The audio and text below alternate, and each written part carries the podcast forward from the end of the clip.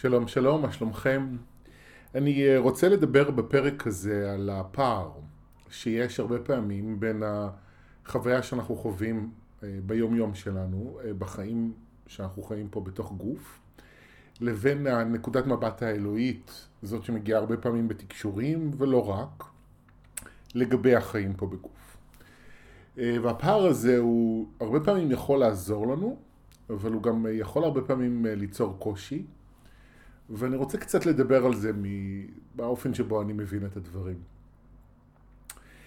איפה זה אה, בא לידי ביטוי אולי בצורה הכי חזקה עבורי? אה, בתקשורים, גם התקשורים שאני מתקשר של תואר וגם של מתקשרים אחרים שאני מעריך, אה, כמו לי קרול שמתקשר את קריון. התקשורים יש בהם הרבה פעמים אופטימיות. אה, לגבי התהליך שאנחנו עוברים בכדור הארץ, ויש איזה עידוד שחוזר על עצמו, שאומר אה, אתם בדרך הנכונה והקושי הזה היה צפוי במידה מסוימת, אה, העובדה שהכל גלוי עכשיו, כל השחיתות והשימוש לרע בכוח בכל מיני תחומים בחיים, הוא חשוב כדי שתוכלו לנקות ולשנות את העולם הזה. איזשהו משפט חכם שפעם שמעתי ממישהי שאני לא יכול לעשות שינוי אם אני לא מבין את מה אני צריך לשנות. וזה נכון לגבי העולם הזה.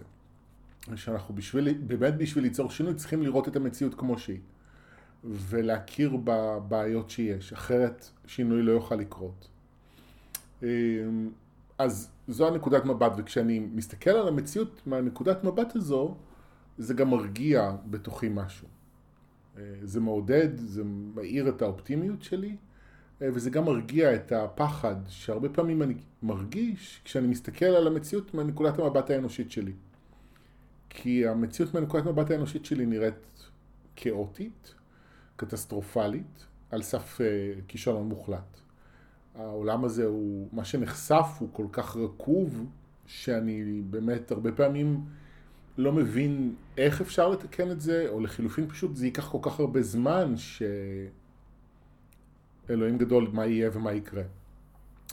אז אה, זה המשחק הזה שאני חווה הרבה פעמים בהסתכלות שלי, אבל אני גם רואה את זה ב, ב, בעוד מקומות. אה, ואני הרבה פעמים רואה את זה בשיחות שלי עם אנשים, בייחוד אנשים שנחשפים לרעיונות רוחניים שמדברים על זה שהנשמה בחרה בחירות מסוימות שהכתיבו את, ה, את החיים שלנו.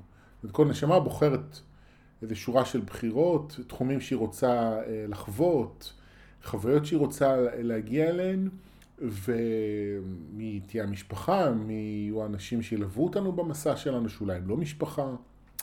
ולפעמים הבחירות האלה הן בחירות קשות, כי אם נשמה בוחרת, אז היא גם בוחרת במשפחה, היא בוחרת את המשפחה. זאת אומרת, אם הייתה התעללות במשפחה, אה, או אם היה איזשהו אובדן או איזושהי טרגדיה שישפיע עלינו, זה דברים שהנשמה ידעה ותכננה שכך זה הולך לקרות. והפער בין זה לבין החוויה עצמה שלנו כבני אדם, הוא יכול להיות עצום. פשוט עצום. ואני זוכר שהבנתי את זה יותר ברור כשקראתי את הספר מכתבים מהעולם הבא של נורית אלדר, אה, שזה ספר מתוקשר, שהוא בעיניי הספר הטוב ביותר שיצא בעברית על, אה, על, על תקשור, על עולם שמעבר ואיך הדברים עובדים בעצם. ואחד הדברים שהיא תיארה שם זה שנשמה אה, מתכננת את החיים הבאים, יש נשמות אחרות שהתפקיד שלהן זה לעזור לה לקבל בחירות, להחליט ולבחור בהתרחשויות ובסיטואציות שתהיה את היכולת להתמודד איתן. כי האתגר הגדול של, אה, בהקשר הזה, זה שנשמות אין להן רגשות, הם לא מרגישים כמו שאנחנו מרגישים. אה, יש איזושהי חוויה קבועה של אהבה, איזשהו מצב תודעה של אהבה שהוא סטטי, זאת אומרת, הוא לא משתנה, אין, יש אהבה, אין אהבה, יש כאב, יש פחד. יש רק אהבה וזה אפילו לא חוויה רגשית במובן שאנחנו חווים אותה. אז במקום כזה הכל נראה יותר, אה, אה, לא יודע אפילו יותר מה, אבל הבחירות האלה, המשמעות הרגשית שלהן היא לא נתפסת עבור נשמה. יש כאלה שהתפקיד שלהם זה לעזור לקבל החלטות, אה, זה כמובן, לפי מה שמתארים בספר, זה תמיד בסופו של דבר הבחירה של נשמה לכאן או לכאן, ועם זאת, זה, ה, זה הנתיב שמנסים לעזור לנשמה ללכת בו, שהוא יהיה אפשרי. עכשיו, אני לא, אני לא יודע, כי לפי הנקודת מבט הזו, יש לפעמים בחירות שהן יכולות להיות קשות מדי. אני דווקא מחזיק בתפיסה שאומרת שאם יש משהו שקורה לי בחיים, גם אם הוא קשה ומסובך, זה אומר שיש לי את היכולת להתמודד איתו, ואם אין לי את היכולת בעצמי, תהיה את העזרה, שאני יכול ליצור עבור עצמי ולמצוא ולקבל. והיום אנחנו חיים באמת בעידן אה, שאפשר לקבל עזרה בכל מיני צורות ודרכים. כמו הפודקאסט הזה, אני יודע שיש אנשים שנעזרים בו, חלקם אולי אפילו אנשים שאני בכלל לא מכיר, אה, אבל אני מקבל מדי פעם פידבקים ואני מבין שהדברים שאני אומר כאן עוזרים. זאת אומרת, אנחנו, אה, אני כן חושב שהמציאות היא אופטימית מהבחינה הזו. זה לא נורא.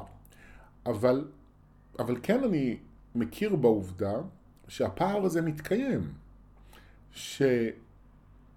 נשמה בוחרת כל מיני בחירות, היא לא מבינה לגמרי את המשמעות הרגשית שלהם, ואז אנחנו נכנסים לגוף, ופתאום אנחנו צריכים להתמודד, אנחנו צריכים להתמודד עם אה, אבא מתעלל או עם אימא מתעללת, עם אלימות, עם נטישה, עם הזנחה, עם אובדן בגיל צעיר, עם כל מיני טרגדיות שקורות,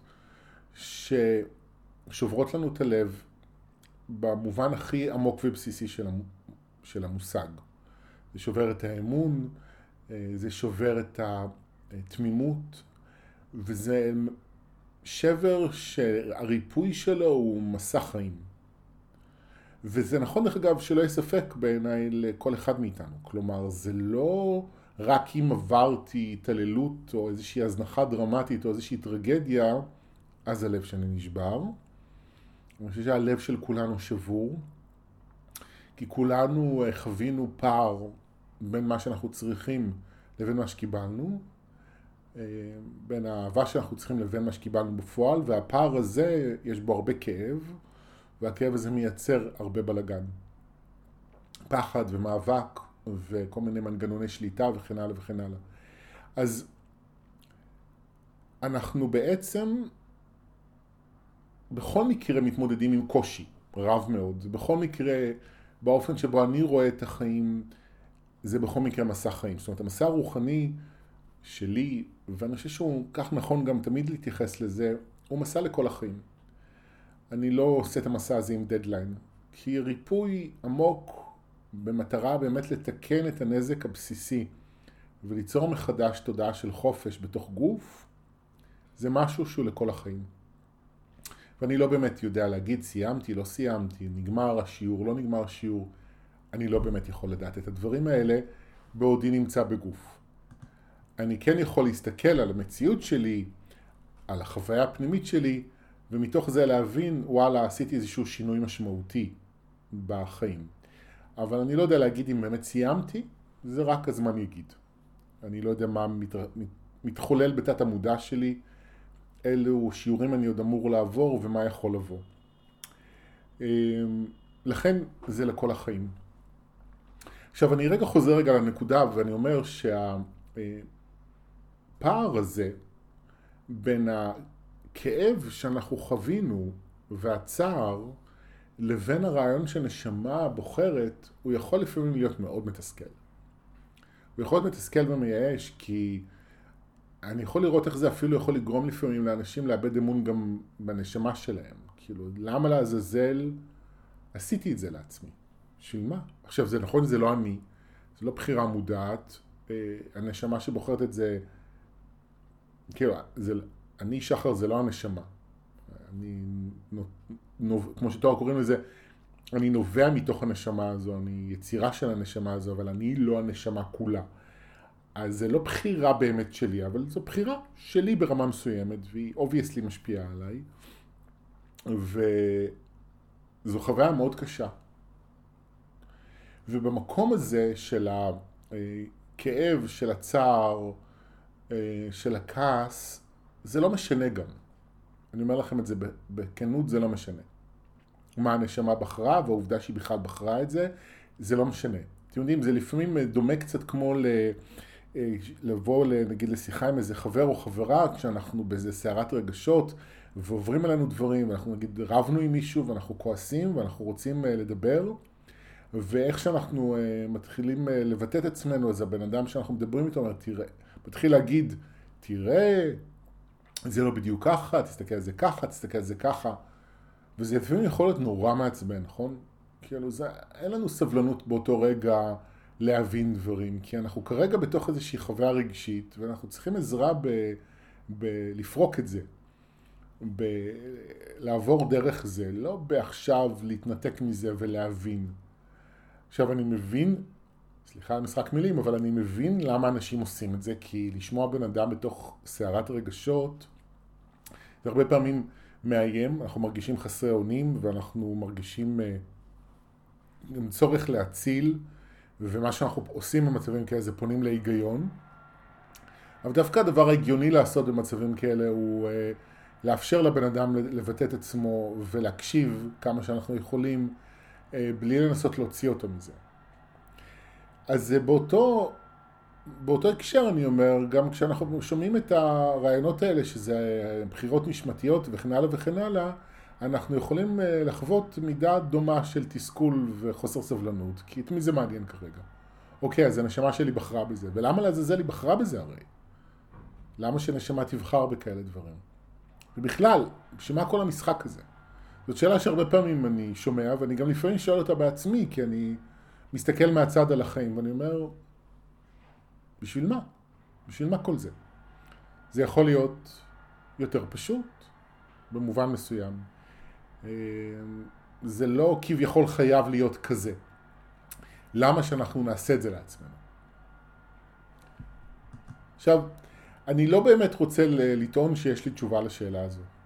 אה, כלומר, אני יכול לדקלם את מה שאני מבין, ואני בכוונה קורא לזה דקלום, כי זה אמיתות ששמעתי ואני מבין אותן ואני מכבד אותן, הן לא באו מתוכי. אבל אני לא חוויתי אף פעם ממודע חוויית היזכרות מהסוג הזה, אבל אני מבין שהאלוהות החליטה לצאת לאיזשהו מסע של גילוי עצמי, והחלה להתפצל, והפיצול הזה יצר את הנשמות ואת העולמות ואת הישויות, ובתוך ה... מתוך הפיצול הזה, מתוך הפיצוץ הזה, זה המפץ הגדול בגרסה האנרגטית שלו, אה, כל נשמה בוחרת, כל חלקיק אלוהי בוחר ללכת בנתיב מסוים, ומכאן אה, אה, מסתעפים הדברים עד לכדי החיים הקטנים שלנו, ויש אה, תפיסות רוחניות שאומרות שהמסע בגוף הוא סוג של כלא שמטרתו, המטרה היא בעצם לצאת ממנו, זאת אומרת להגיע לאיזשהו מצב תודעה של היעדר קרמה כדי לאפשר, איך לומר, לאפשר וואו, יש אה, שב אבק שעובד פה ברקע. אני לא יודע אם אתם שומעים אותו, אני שומע אותו, הוא קצת מוציא אותי מדעתי. זה קורע. אה, מישהו שאוהב את הדירה ממול.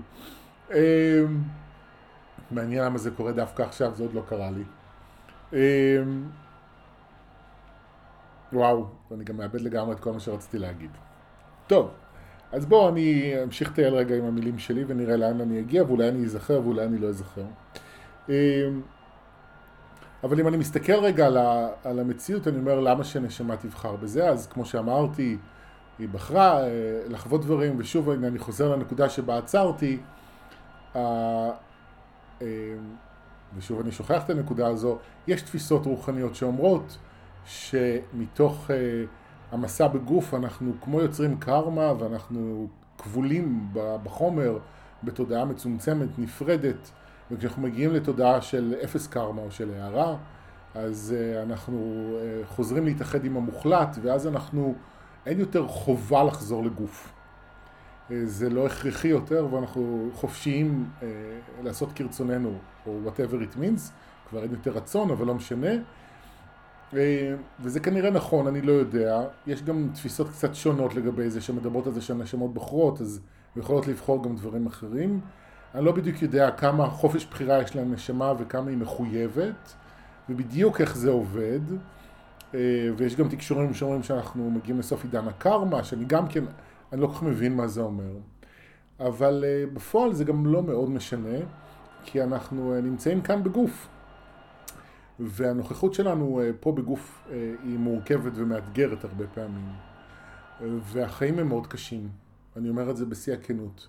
אני יודע שנהוג uh, לצ... uh, לצפות, יש הרבה אנשים שמצפים מאנשי רוח להיות אופטימיים ולראות את החיובי כדי להחזיק תדר, כדי בלה בלה בלה. אבל אני בא מ... גישה קצת שונה, שאומרת בואו נדבר אמת. והאמת היא שהחיים קשים, והם מסובכים מאוד. וזה לא פשוט. אה, גם להתמודד עם הרגשות שלנו, גם כל מיני מצבים שאנחנו מתמודדים איתם ביום יום, שאנחנו פתאום לא, צריכים לקבל החלטות ואנחנו לא יודעים איך, ועל סמך מה, ואיך לעשות את הדברים. אה, ויש הרבה אה, פרדות בדרך שהן מאוד כואבות ועצובות, וחלקן כאמור הן גם טרגיות. אמ, ואנחנו צריכים לג'נגל בין כל הדברים האלה. וזה לא פשוט. ואחד הדברים שאני חושב עליהם בעודי מדבר על זה, זה אה, חוויה אישית שמישהי שיתפה בקבוצת הפייסבוק שאני מנהל השבוע, על כך שהיא, אה, אבא שלה מבוגר והוא חולה והיא מאוד פגועה ממנו בגלל דברים שקרו בעבר הרחוק, והיא מצד אחד רוצה לעזור לו ומצד שני מאוד מאוד מאוד מאוד מאוד קשה לה איתו. יש שם הרבה כאב וכעס והרבה רגשות לא פתורים, והיא נקרעת בין החלקים האלה. אה, בין הלב שרוצה לעזור, או לא יודע אם זה הלב, לא משנה, אבל החלק שרוצה לעזור לבין החלק ש... אה, שפגוע ולא מבין מדוע ולמה. ו... ואני מאוד הבנתי אותה. כי אני חושב שזה בדיוק אחת הדוגמאות לקשיים שאנחנו מתמודדים איתם בחיים.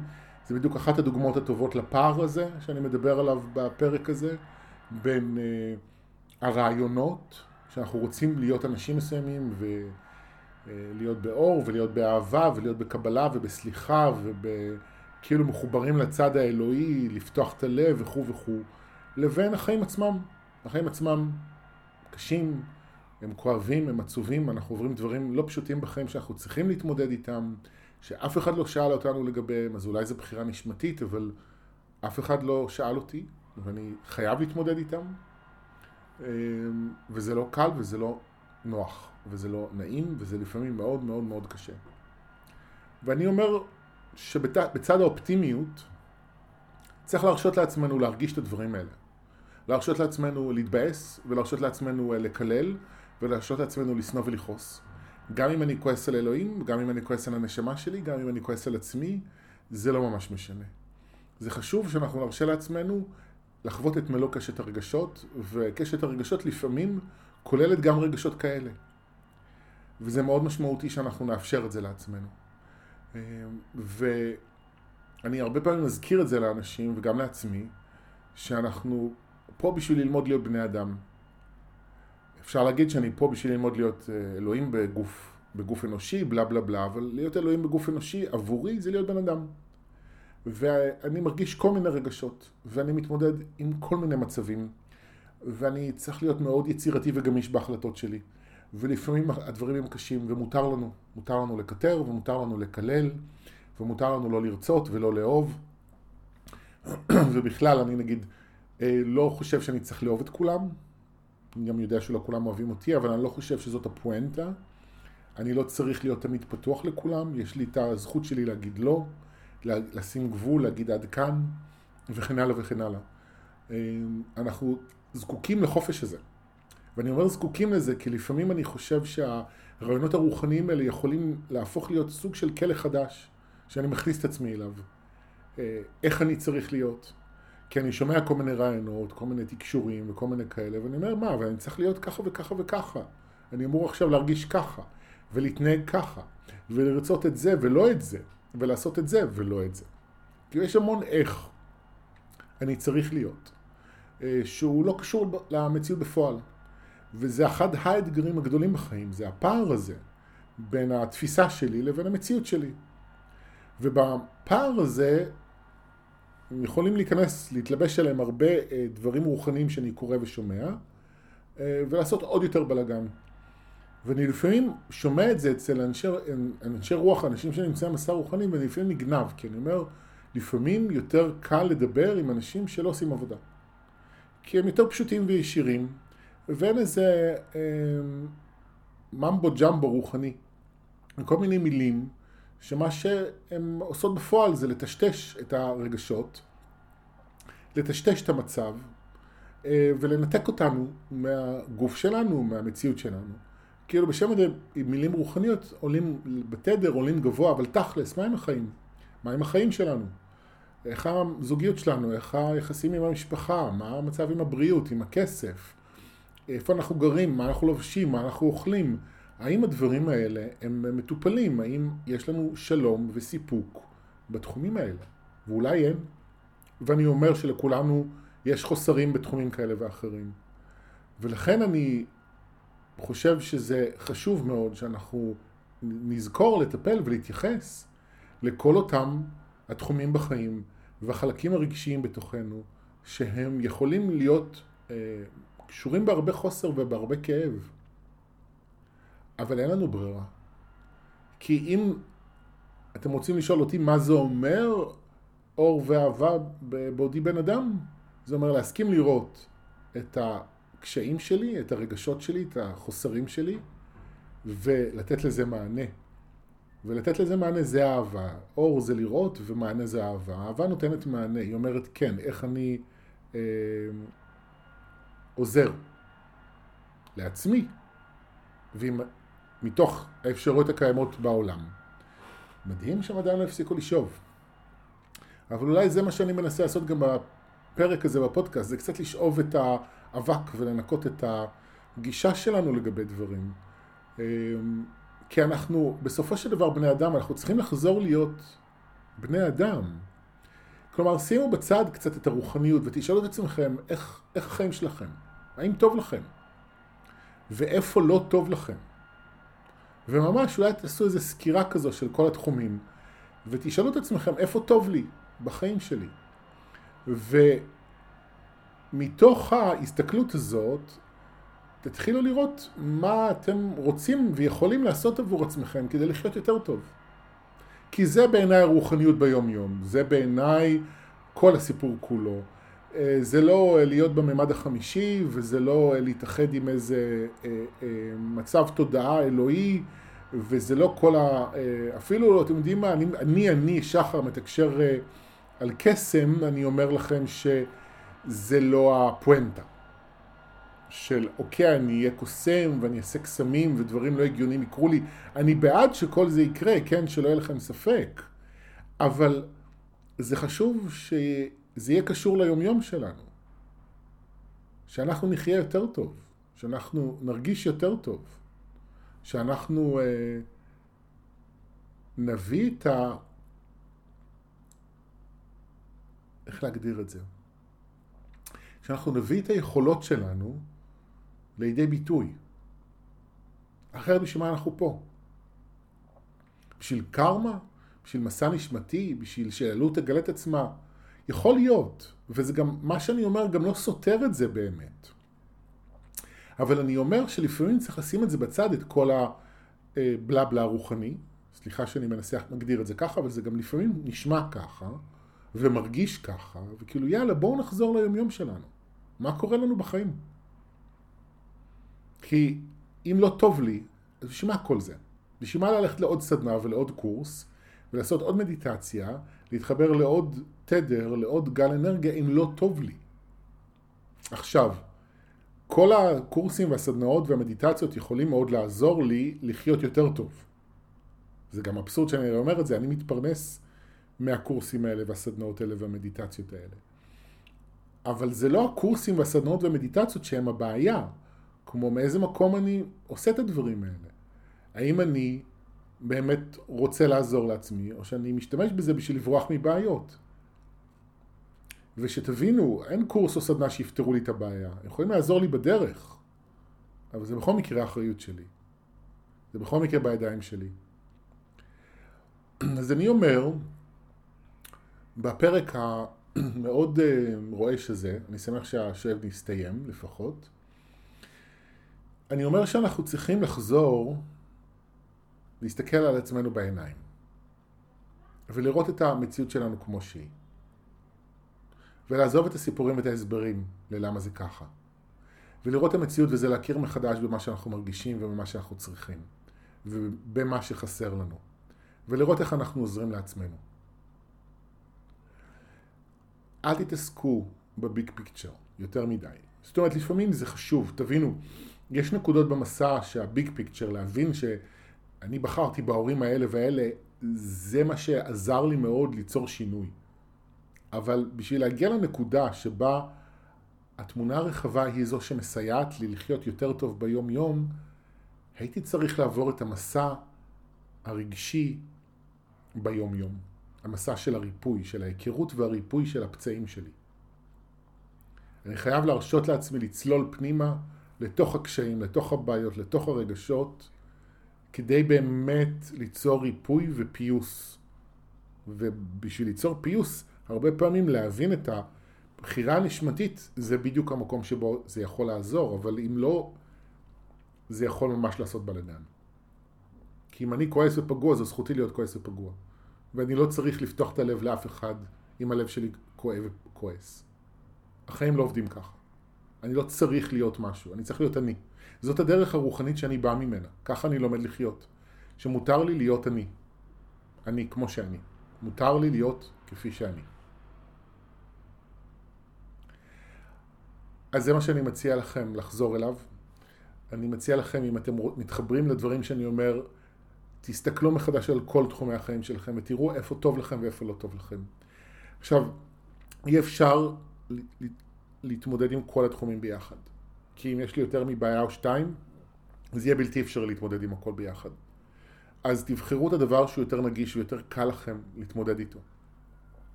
שאולי יש שם פחות כאב ופחות קושי. שאתם יכולים להתחיל בזה. וזה לפעמים אפילו יכול להיות בדברים קטנים. של וואלה, לא טוב לי מה שאני לובש, אני אלך לקנות איזה בגד חדש. שאני ארגיש יותר טוב בעבודה. זה לפעמים מתחיל בדברים הקטנים האלה. ותעשו את מה שאתם יכולים לעשות בשביל לעזור לעצמכם. ואם יש לכם איזו מריבה שחוזרת על עצמה עם מישהו חשוב, אז אולי הגיע הזמן להתחיל לטפל במריבה הזו ולראות עם מי אתם רבים בתוך עצמכם. ומה באמת אתם רוצים מהבן אדם הזה. ואיזה כאב מסתתר מתחת לכל זה. כלומר, לא משנה אם השינוי הוא פרקטי או רגשי תודעתי, קחו דבר אחד ותתחילו איתו. כדי ליצור מתוך זה תנועה חדשה של שיתוף פעולה עם עצמכם, ובאמת, באמת לחיות יותר טוב. ובדרך תרשו לעצמכם להיות מי שאתם. קורבנות למשל היא, היא, גישה או תגובה לדברים שהרבה פעמים מקפיצה אנשים וגם אותי, ואני שומע לפעמים אצל אנשים שזה לא בסדר להיות קורבן. ואני אומר לא, זכותנו להיות קורבנות לפעמים ולקטר ולהתבאס ולרחם על עצמנו. החשוב הוא לא להפוך את זה לדרך חיים. יש אנשים שהפכו את זה לדרך חיים, וזאת בעיה. אז זה חשוב לא, אני לא רוצה להיות קורבן כל הזמן, אבל אני גם לא רוצה להיות קורבן של הקורבנות שלי. כי לפעמים זה בסדר, זה דרך להוציא רגשות, וזה גם וואלה, זה זכותי, החיים קשים. החיים קשים ומותר להתבאס על זה. אני לא תמיד צריך לקבל באור ואהבה כל דבר. אני כן מלמד את עצמי לקבל את מי שאני. ואם כרגע אני קורבן, וואלה, אז אני אהיה קורבן. ובאיזשהו שלב אני אעצור ואגיד, אוקיי, הוצאתי, הוצאתי, הוצאתי, התבאסתי, התקרבנתי, עכשיו בואו נתחיל לראות מחדש מה קורה. ולמה אני כמו שאני, ולמה המציאות היא כמו שהיא, ואיך אני יכול לעשות, מה ואיך אני יכול לעשות כדי לעזור למציאות הזאת להשתנות. אז את זה אני גם רוצה להזכיר לכם, מותר לנו להיות מי שאנחנו, וזה כל הסוד. שזה באנו לפה, בשביל להיות בני אדם. וכשאני מוכן להיות בן אדם, אז זה אלוהי יכול להתגלות. זה מזכיר לי שיחה שהייתה לי עם אה, בבא אנומן, מאסטר הודי שהייתה לי הזכות הגדולה אה, להכיר לפני הרבה שנים, ובאחד הסאצנגים שלנו, זאת אומרת סאצנג שבאתי, פשוט אני אומר שלנו כי אני הייתי היחיד, דיברנו על, הוא היה הרבה אומר to know God, לדעת את אלוהים, כאיזשהו מצב תודעה או מקום להגיע אליו, והייתי שואל אותו, פעם פעם אחת שאלתי אותו, how do I know God, איך אני יודע את אלוהים? אז הוא הסתכל עליי ואמר לי, know yourself. When you know yourself, you know God. תדע את עצמך, כשאתה יודע את עצמך, אתה יודע את אלוהים. אז זה מה שאני אומר, לדעת את עצמי זה להיות אני, להרשות לעצמי להיות מי שאני, ולעזור לעצמי לחיות יותר טוב. ככה אני מתרגם את זה. זהו, אני מקווה שזה עזר לכם. וששרדתם כמוני את השואב. תודה רבה. ביי ביי.